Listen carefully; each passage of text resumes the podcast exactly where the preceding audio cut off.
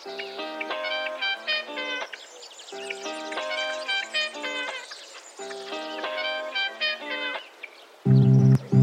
everyone, um, and welcome to Lifecast, a podcast about founders and creators behind products that help to enrich our everyday lives. I'm your host, Savs, and this week I'm lucky enough to be chatting to the lovely Billie Quinlan, co founder of Ferly, a femtech app built by women for women to explore pleasure and sexual well being.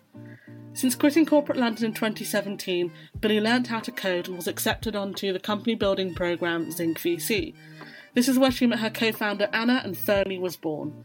It emerged through their own experience of sexual assault and the fact that they could see there was a clear unmet need to address women's sexual well being. As a result, they created a space where sexuality, female empowerment, and pleasure no longer need to be taboo subjects. Would you say that's about right, Billie? In a few sentences, my whole life. well, I reduced you to a paragraph. That's, exactly. That's, that's, not fair. I've been using Ferly for the last couple of weeks and really, really enjoying it. So, congrats on everything that you've built so far. Thank you. And I'm glad you've been getting a little extra pleasure in your life. Yeah, absolutely. What else are we meant to be doing in lockdown? Um, have you seen like a bit of a rise in, in number of subscribers since uh, since March? Yeah, we have actually. May was a really big peak. We saw around a 65% increase in downloads. And considering we don't do any marketing at the moment, we do no paid marketing, no kind of growth initiatives, that's really big for us. A lot of people have described Ferly to me before I'd met you as a sexual well-being coach. And I think there's a lot of emphasis on the sex, but I actually really like it that you mentioned pleasure because I feel like that's slightly different. Would you say there's a bit of a nuance between the two?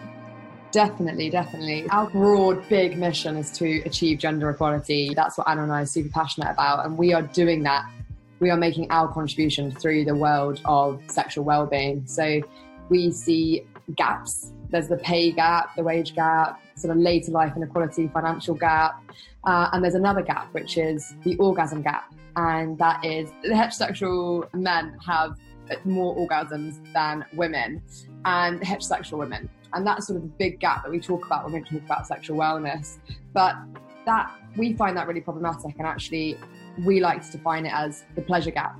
So again, it's broader than just sex. And the reason we do this, and the reason we our offering is broader than sex and does focus on pleasure more holistically, is because as a society we've become so goal orientated mm. everything in our in our lives at the moment is about optimization and focus and goals and achievement and it's all driving us towards this kind of higher purpose and that when we talk about sex is an orgasm mm. which if you focus on an orgasm especially for a woman you're less likely to have an orgasm so right. it totally works against you so you have these women who are trying to increase their sexual pleasure and their experience and they see the orgasm as the pinnacle moment of that mm. uh, and then therefore they put a huge amount of pressure and stress on it and yeah. anxiety and it's very much through the male gaze and the male experience of sex and therefore women are experiencing less pleasure because of that so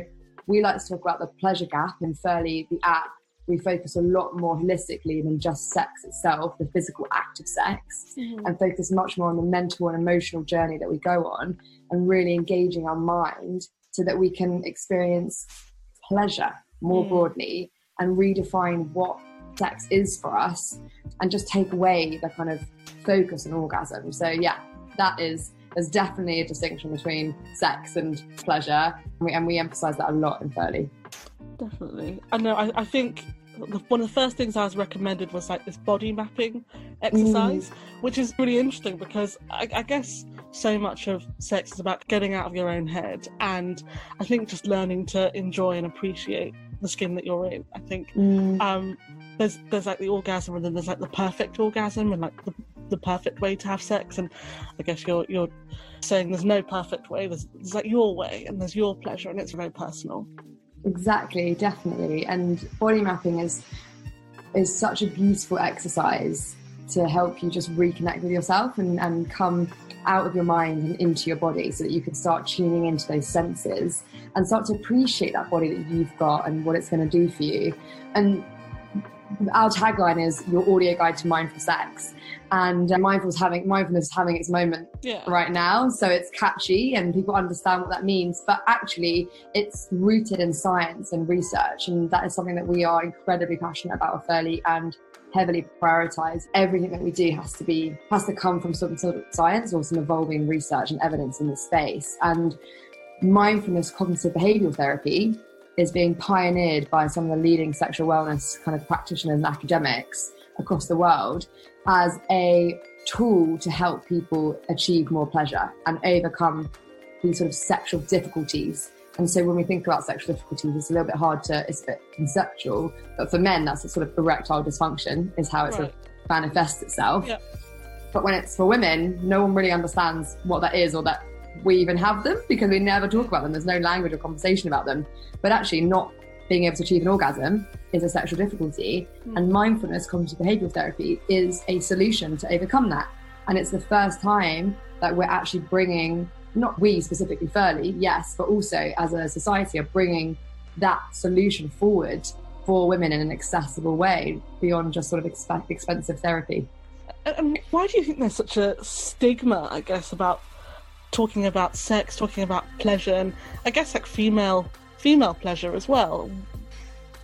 it's so systemic and it's such a social issue and it's come from generations and generations of kind of the scripts around what sex is and what role men and women play in that and i think that a really controversial but interesting way of, of thinking about this is the idea of sex work and there's such negativity around sex work and this idea that women should get paid for sex. There's either this sort of savior complex, which is women are only doing it because they are damsels in distress, Right. or um, they're just whores, right? right.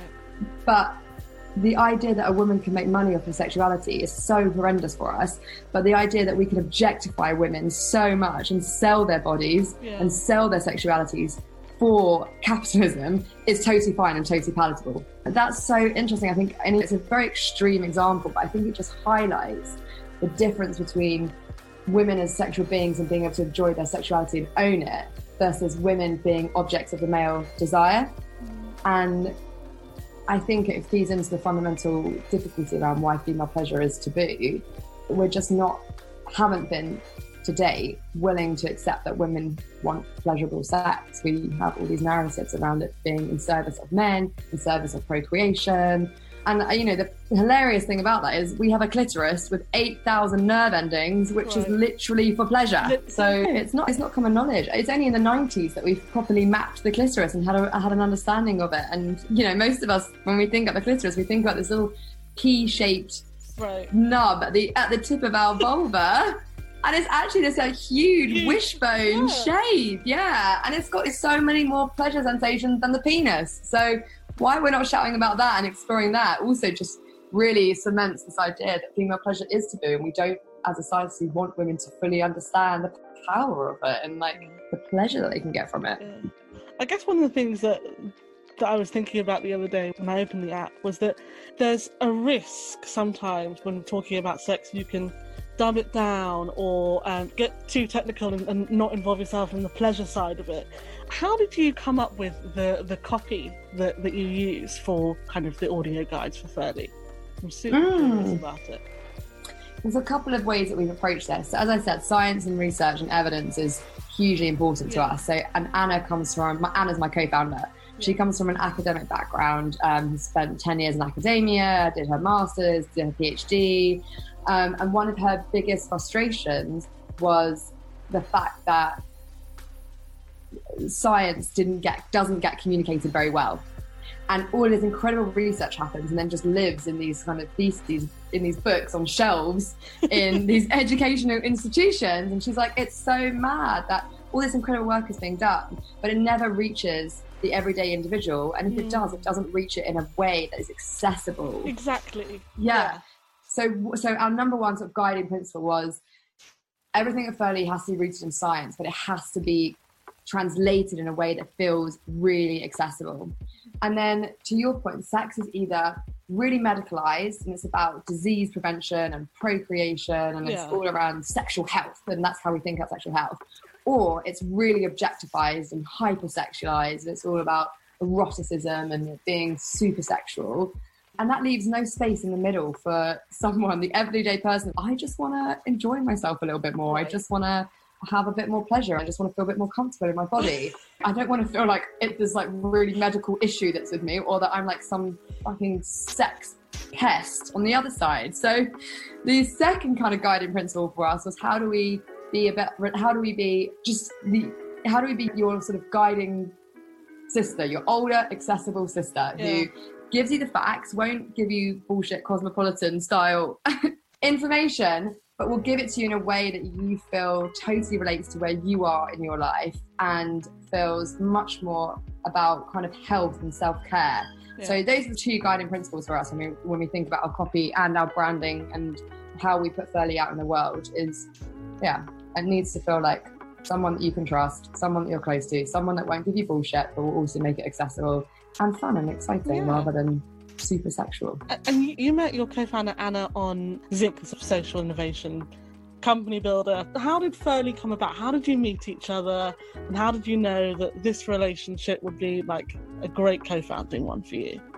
A marriage, a great marriage, great yeah. Marriage. one that we work on all the time. Yeah, Anna and I met on Zinc, as you said, and Zinc, the first cohort of Zinc the mission of the program was to build businesses that would address the mental and emotional well-being of women and girls. And that spoke to anna and i for very individual reasons having not known each other before but it just really moved us and compelled us to apply. But when we were on the program we both felt quite let down by the content at the beginning because it focused on the full kind of pillars of a woman's health mental and emotional health we had all these incredible um, experts come to speak to us from schizophrenia all the way to childbirth and everything in between. But not a single person came to speak to us about sex and sexuality. And it just felt like this huge pillar of our well being, the third pillar alongside our mental health and our physical health, was just being totally disregarded and completely left out of the conversation. And I think, as you said in my in the introduction, Anna and I both survivors of sexual assault and sexual violence. And so for the two of us, we have very kind of first-hand knowledge of the link between your sexuality and your overall health. Yeah. And so for it to be left out, we were just like two very angry, passionate women at lunch one day, slamming our fists on the table, chatting about this. And we just thought, oh, God's sake, fuck it, we'll do it. If no one else is going to talk about it, then this is a journey that we ha- ourselves have gone on and still going on because there is no solution. And if nothing else comes from it, we'll learn a little bit along the way and maybe we'll develop a better relationship to our sexuality. And that has definitely happened. And we've also managed to support over 30,000 women in 63 countries and growing. So 63, wow, it's amazing. Really yeah. And one woman in Saudi Arabia. It, it goes to show that you just you don't know who you're going to reach. But yeah. if you've got this kind of guiding principle, this mission, people will be attracted to that. And, and, and I guess that's what you're saying. Did you set out to build a sexual well-being solution when you started Zinc? No, gosh, no. I actually um, struggle with IBS, and so I went onto the program. Uh, and I just trained as a health coach, focusing on food. So I went into the program thinking I was going to build something around food and better women's better relationship with food. And actually, it's really interesting because food plays a massive role in your sexuality because body image plays a massive role in your sexuality. And so we actually work with an intuitive dietitian who creates programs for us for the app. So we're about to release an intuitive eating program that will live in the app. So mm-hmm. to your previous point around this is so much more than just the physical act of sex.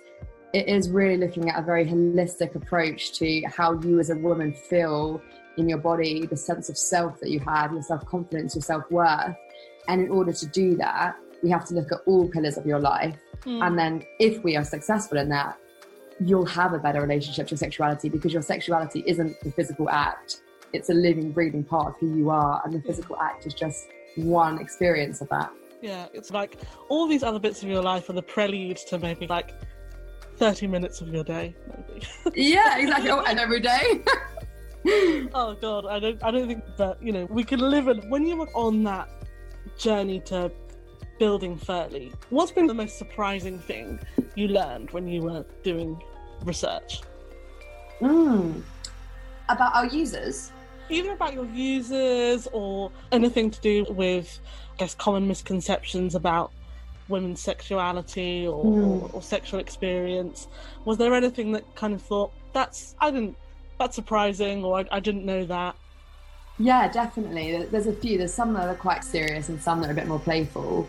So one of the biggest things when we realised that we were really onto something was when we conducted our first like major piece of research, and the biggest issue that came back wasn't I can't have an orgasm or I want to have better sex from our users. It was, am I normal?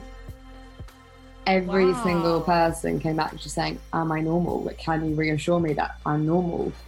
And that was like really kind of eye opening and overwhelming for us because that just really speaks to the total lack of knowledge that we have as a society around our sexuality, around our bodies, around our organs, around mm. everything to do with sex. And that really highlights how much our education system is failing us, but also our society is failing us because our parents are our biggest influence in our in our early uh, relationship to sex and our sexuality and it's not that they're deliberately doing that but it's the taboo and shame that prevents us having these sort of open dialogues and also they don't know because there's generations yeah. of, of, knowledge gaps. Even if they um, wanted to tell their children and bring them up with a healthy relationship to it, they don't know how. So that was huge. Am I normal? This big question.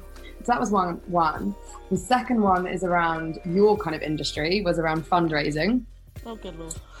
oh, good lord.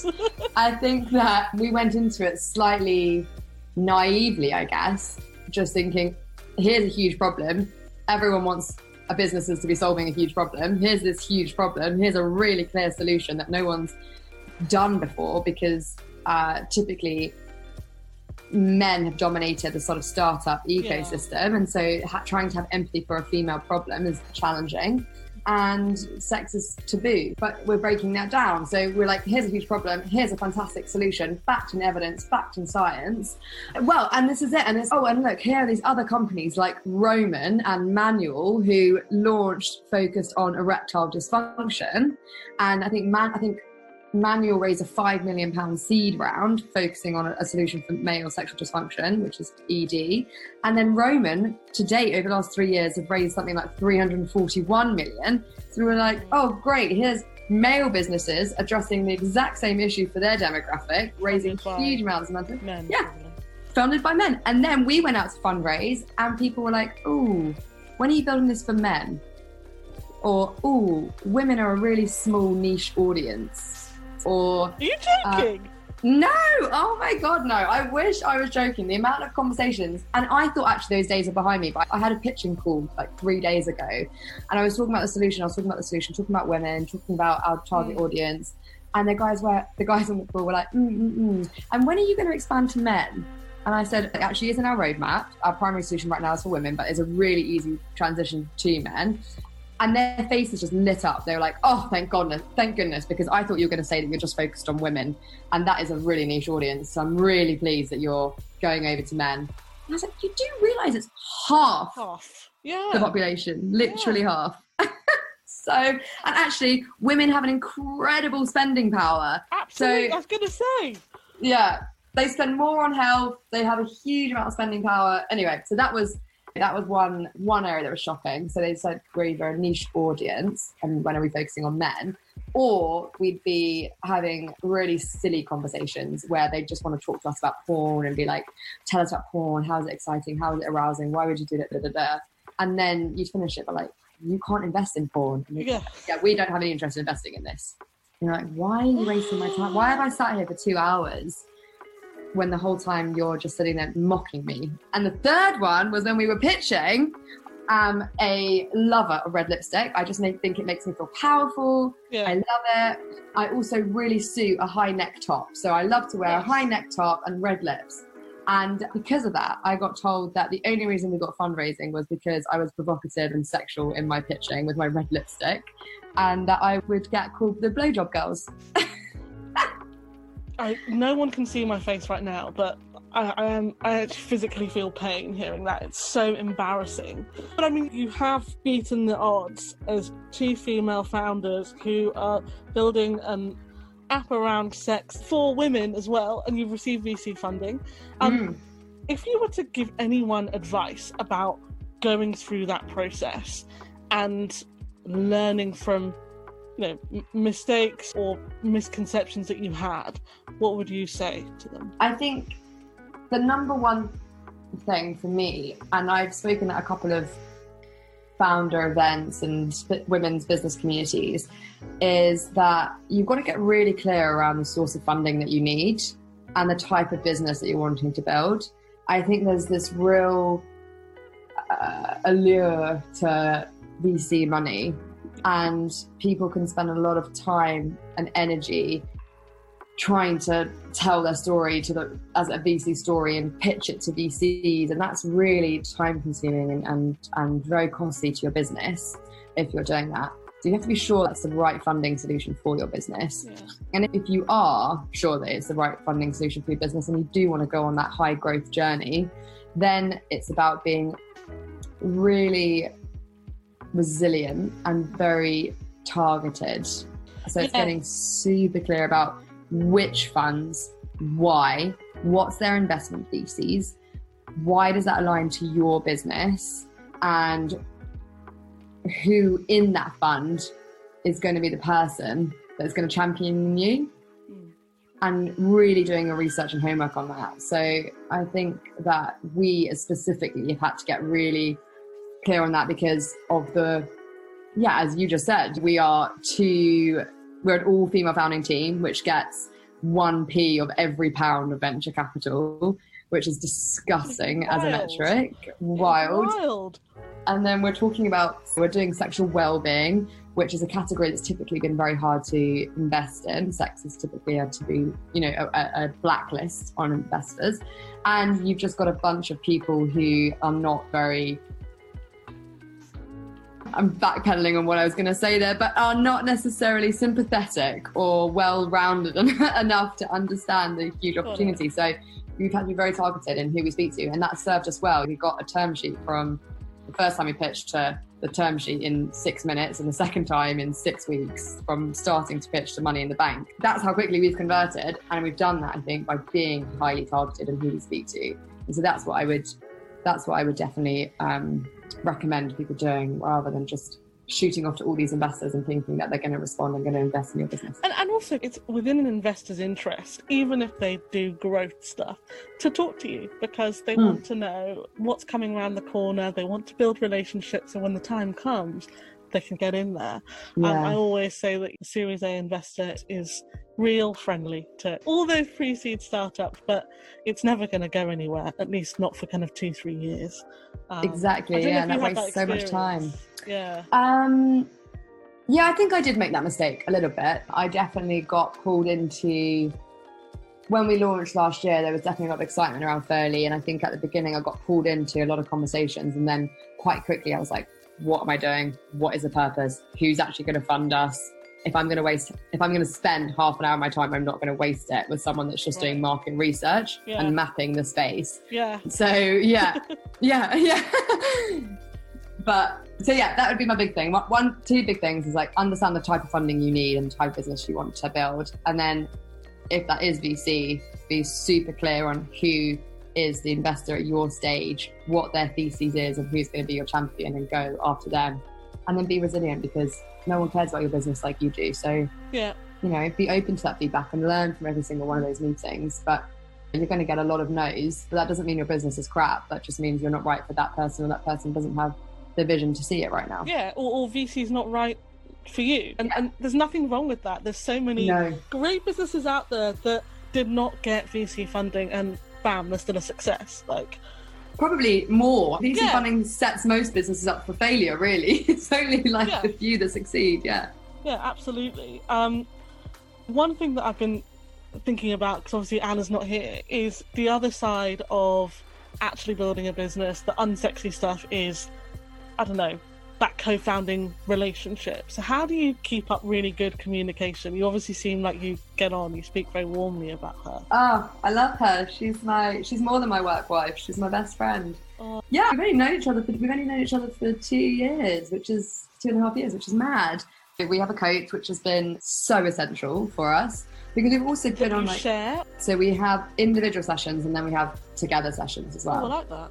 I might spend yeah, spend an hour individually and we work through our own stuff, or we work through stuff that's come up with the other person to like frame it and re and then discuss it in a productive way before bringing it back together.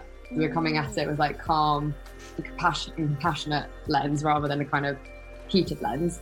And then I, I so get, get a coach if you can afford it. Obviously, not everyone can afford it, but having a third party who's objective can help you navigate that relationship is really powerful. And I think that actually it should be something that if you take VC money, that they should give you. I think Well, they should get say, first. yeah, I think they should block it aside and say, here's that money. Like, not this is not part of the round. This is additional just to make you guys successful. And then what I would say is, if you don't know that person and you're starting a new relationship, like Anna and I, it's do do some projects first before you dive straight into how you find a relationship. Make sure you can actually work together. Set yourself a one month or two month project that you want to get off the ground. See how you do it under pressure. See how well you communicate and um, collaborate. And then, and then I think look for someone that's complementary to you, not the same as you. Anna and I are like so different, so different. She's incredibly smart, incredibly thoughtful, very passionate, like very empathetic, real abstract thinker. Like I could just lose, I could swim around in her mind for days and I'd never get bored. And I'm the complete opposite. I'm like very kind of feisty, Mediterranean, half English, half Italian woman, quite direct, hate process of any kind. I'm not very thoughtful. I'm a bit of a lone wolf Oh drive towards action. We complement each other so so because rather than just getting lost in this mythical, wonderful world, I pull Anna down, and rather than just bulldozing through, she helps me really be thoughtful and considered in our approach. So look for your opposites, but share the same values. Okay. Yeah, and and when you think about hiring, how does that like for the rest of your team of six, seven now, or more? We're actually a team of three, and we've just hired, so we'll be a team of ten in the next four weeks. wow, I know. that's huge. Um, I know. Oh, I've got so many questions now. My brain is just like ping, ping, ping, ping, ping. But um, the, the, the main thing is like, how do you, if you guys have such a great relationship, how do you look, search for those values in other people? And are you looking for people who are the same as you, different? What you? What's your team mix? Mm, great question. We've actually spent a lot of time on this and been very considered about it because we scaled the team last year to five of us, and then we actually moved the whole business to LA, scaled down the team. It was just Anna and I from November 2019, and then moved to LA. COVID hit. we moved Yeah. back from LA. Um, Anna's actually Canadian, so went to had to go to Canada for the first time in 12 years and is now living in Canada. I had to come back to the UK. And so for the first time in our relationship, we were apart, and then we had to start building the team up again. And so we decided to go fully distributed. So that means that we do not have an office, we do not have a kind of central location. And so the team will be in Calgary, Canada, LA in the US, Belgium, Antwerp in Belgium, and London in the UK. So we've got a fully global team Yeah. separated by an eight hour time difference. And we, when we were hiring, we've really readjusted our hiring process for a couple of reasons. One, to it's expensive to hire, so the more effort you put into that recruitment process, the better. So, and especially being remote, you don't have that interaction in the office. So, we've made sure that we um, took our time because of that reason. And then also, diversity is incredibly important to us, and really thinking about how do we get how do we get that into the team. So, trying to remove our unconscious bias as much as possible and put in really good like practices in place in our recruitment process to allow us to do that. And so we what we've ended up with is is a team that is yeah fully global, a mixture of genders, a mixture of sexualities, and the one area that we have fallen short on is race. And we had a really diverse mix in the final kind of setup, but yeah, I think it's just it is really challenging, and that's not really an excuse, but it's something that we've had we spent a lot of time deliberating on, and we are really proud of who came through the funnel and where it ended up. Yeah. but they ultimately do just still have to hire the person that's right for the role. Yeah. But I think the big thing is, come back to your question, sorry, I kind of diverged there, is making sure that you actually do spend a lot of that time on the recruitment process because it is really expensive. And even when you're an early stage business, we were like three people. Yeah. Easy just hired friends of friends and built it up like that. But we were very considered in the way that we wrote our job descriptions, the way that we conduct every interview so that we had set questions and could score against each one of those questions against yeah. every candidate, reference checks, different diverse voices in our interviews, even external advisors. So it wasn't just the core team recruiting for that. And coming back to how do you hire for your values, you have to actually write your values down and you have to hard. have questions. It is so hard. But then you have to have questions that are linked to those values. Yes. Yeah. Otherwise, what's the point of even writing them down? So it is really hard to get those, and they might evolve. But I think you just start somewhere and start with what you think is there, and then look for that. So that's how we've done it. And then in terms of communication and how you do that, when you're fully distributed, and I think this is one of the ways that Anna and I, our relationship has worked so well, is you just have to be super transparent. So we practice radical transparency, constant communication and documentation. So we, our Notion wiki is big. There's so much information there, but we document how every decision is made, who's involved in that decision, sort of process and thought process that goes behind it. As we're working asynchronously, everyone can still be included in that. Yeah. But it's like when you think about it, hiring is and and that role of even people, head of people or head of talent, mm. it's so often not valued enough. But there's so much thought and love and care that should go behind these kind of processes. Um, Definitely, we've actually hired like an external consultant to help because I, we just want to get it right, and yeah. we that we do have limitations in the team when it comes to that, and so getting that expertise in the team is super important. And it's just impossible to hire that many people in such a short amount of time. I think I did like two weeks of 15, 15 minute interviews every day, which is just insane. So that's a lot, a lot, a lot. And I, I'm putting you on the spot here a little bit, but um, uh, do you manage to feed back to people, or is it there's so many people you can't possibly do that? Yeah, we do actually. Yeah, and I actually wrote a LinkedIn, a little LinkedIn post about this. We have taken the time to feed back to everyone. In full transparency, I have bucketed some people. So what I've done is, if I'm like these people, the reason we're rejecting them is really similar, then I'll give them the same feedback, but it's incredibly detailed and maybe not every point is relevant to them, but they'll be able to take something away. Mm. And then as we move further down the process, um, when we say no in a final stage interview, uh, I actually offer up a 10 minute call to offer that feedback. So yes, we give feedback to every single person that's come in. We try and communicate to everyone the whole way along that. I think it's hugely important. And I think, especially in COVID times, it's actually on the BBC today, they were talking about just the number of job losses and job hunting mm. right now and saying how demoralizing it is. They send all these applications in and no one ever even bothers to respond to them to let them know if it's been received, if it's been considered, if it's been rejected. And I just think there are humans at the end of every single one of these applications. Yeah. And even if you think it's a terrible application, someone is trying out there. Yeah, I did get, get like as well, and they want to get better. I did get lost in a um, in, in a little feedback conversation with one candidate who, bless that person's heart, just thought it was oh they wrote to me and just said, Of course, I've been rejected. I'm totally worthless. No one cares about me. And I was like, Oh my God. And so we went through, I actually spent time with that person going through their whole CV, their whole kind of cover letter, and like giving very detailed feedback. Yeah. Just, oh, I just have so much empathy for that. So, yeah.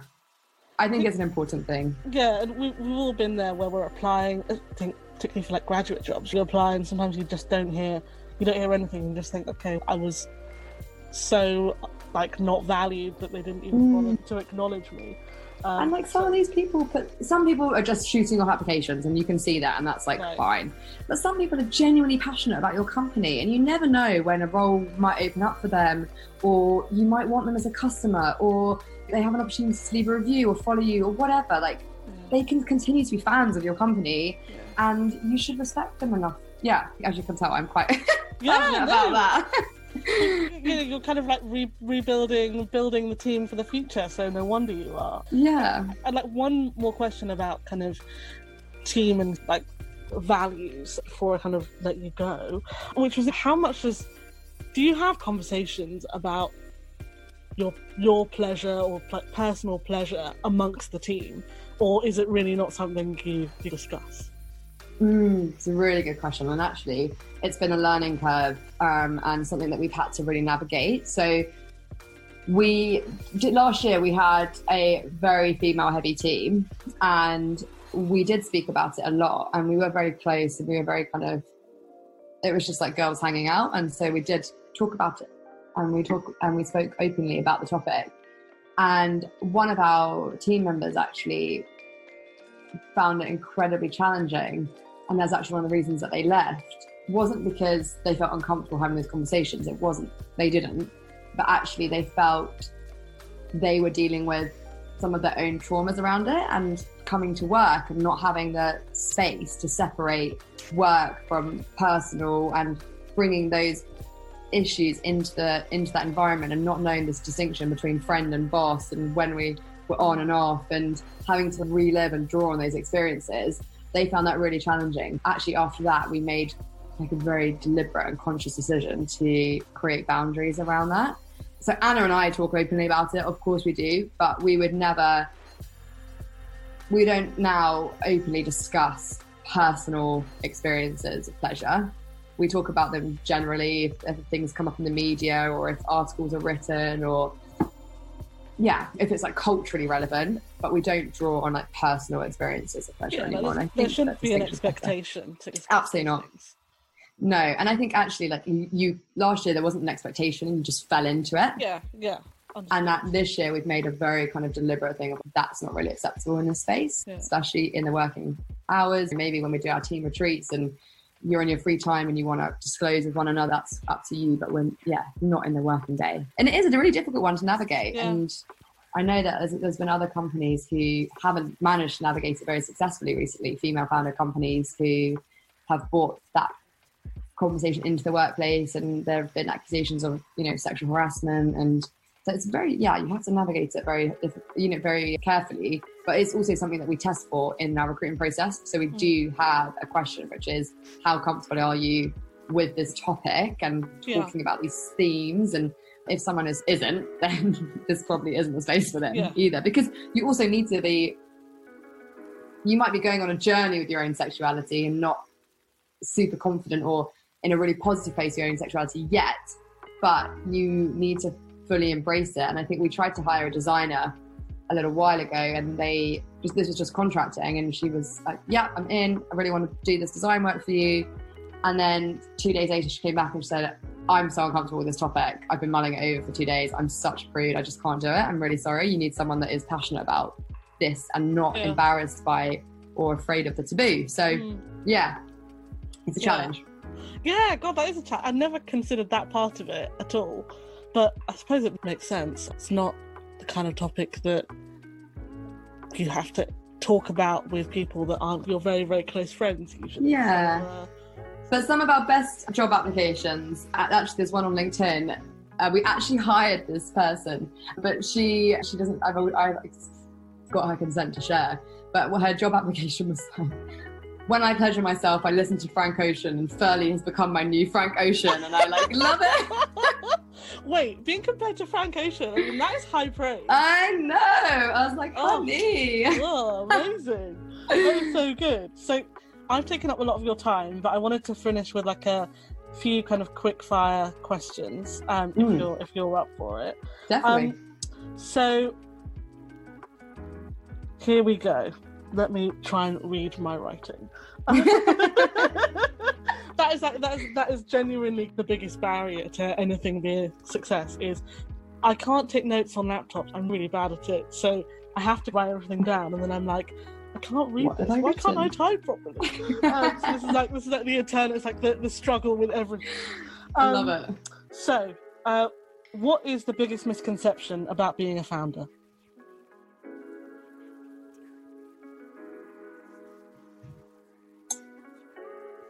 Oh, this is supposed to be quick fire. What is the biggest misconception about being a founder?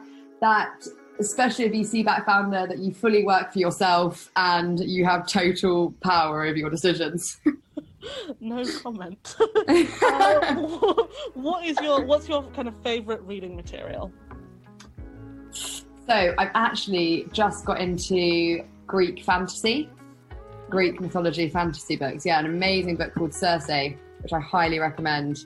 I like fantasy anyway. Oh God. That's Um, Cersei with a C. Don't worry. yeah, Circe with a C. You can find it and tag it.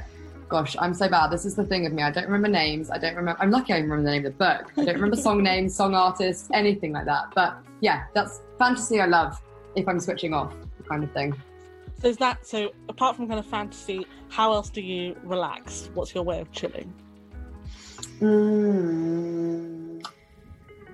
I'm a water baby. The thing that makes me really relaxed and brings out my inner child and little joy is being in the water. And recently it's windsurfing, which I don't get to do often, but I definitely notice if I've had three hours in the water windsurfing, I have no worries for the rest of the day. Do you did you ever live near water then? Yeah, yeah, So nice. yeah. Grew up near water. Oh, so nice. I Um, know. uh, so what entrepreneur do you admire at the moment? Sharmadean Reid. Who doesn't? love everyone who doesn't love it i know it's a cliche i almost i didn't say it but no she's she's a friend of mine she is from the day i met her has been so thoughtful so considerate and true to her values the entire time i've met her she's incredibly open and um, really passionate about what she's doing believes it to her core is just so driven and yeah, she genuinely cares about the beauty industry and the women that make up that beauty industry. And I think there couldn't be, you know, a better founder for building a business in that space. And she does it all whilst having her gorgeous son and totally bosses that with joint custody in a very kind of progressive way of managing that. Yeah, I think she is, she's definitely someone that I learn a lot from on a regular basis. And what is a piece of advice you give out but find very hard to follow yourself? Be on time for meetings. It's my biggest bugbear. I hate it when people are late for a meeting with me, and I am one to two minutes late to every single meeting I go to. Yes. What can you do? I'm an optimist. I Sabs, I'm an optimist. Last question: What are you most excited about when it comes to Ferly in the next year? so there's some really exciting things happening in the background, which will lead to us becoming an, the first evidence-based solution for sexual wellness. And I'm really excited to see how they evolve over the next 12 months because this space deserves it. It deserves a non-pharmaceutical approach, and I'm really excited to be, preferably to be that player. I'm so Yeah. excited to hear about that you are thinking about doing more stuff with men. We get so many inbound messages from men. Do you? That's We get encouraging. so many being like, "Hi, either I'm a feminist and I believe in this. Please create something for me," or mm. Porn is like totally destroying my sexuality. Please create something for me, or I want to be a better partner for my. I want to be a better person to my partner. Oh. So yeah, I think that tide is changing. I think they are looking for a solution, and I think that erectile dysfunction and sexual difficulties on the rise because of things like performance anxiety and access to porn. And I don't think I don't think young men or, or any man really wants to be hooked to Viagra or erectile dysfunction drugs. It's like who wants to take a fucking pill every time you want to get it hard if you can have a, a real solution to fixing it. So yeah. Yes, because people do need to. Men need to get out of their heads as well. Uh, now that kind of VR headsets are more popular, there's like a whole thing around VR Mm. porn, and I had no idea about this. And, and a friend of mine was saying that her boyfriend got a headset, and there's a lot of people building in that space. Mm, she was just saying that she's curious to see what it would be like to experience it. yeah. I can't imagine what that would be like. Quite kind of disorienting. I think there i there are incredible benefits to it. If we think about our privileges, we're both able-bodied. If you're disabled yeah, and you can actually experience sensation and touch and like fully immerse yourself. If you're disabled, it doesn't mean you don't want pleasure. Of course. doesn't mean you don't want to have sexual intimacy. And if you can access that through VR, what a phenomenal gift! Like incredible. So I think that there's definitely some areas that can be incredibly problematic. But I think the conversation shouldn't be like we should cancel Yeah. VR porn. It should be like how do we shift the narrative around who this can be useful for and how do we think beyond our privileges when thinking about access to sex. And isn't it amazing that actually, when we think about porn, we think about problem? And I had just had not looked at it from that point of view. Thank you so much for taking all that time to chat with me. Is there anything you want to plug as well? Ooh, download Ferly ASAP because we're about to turn on paid. So if you get in there before, you'll get some free freebies. That's that's all I really care about is just get on there and prioritize your sexual wellness. Let us help you. Well, thank you very, very much. Thanks so much for including me and for doing this. It's going to be a great podcast. I'm excited for it to launch. I think I will never have mentioned VC alongside sex as many times. Love it.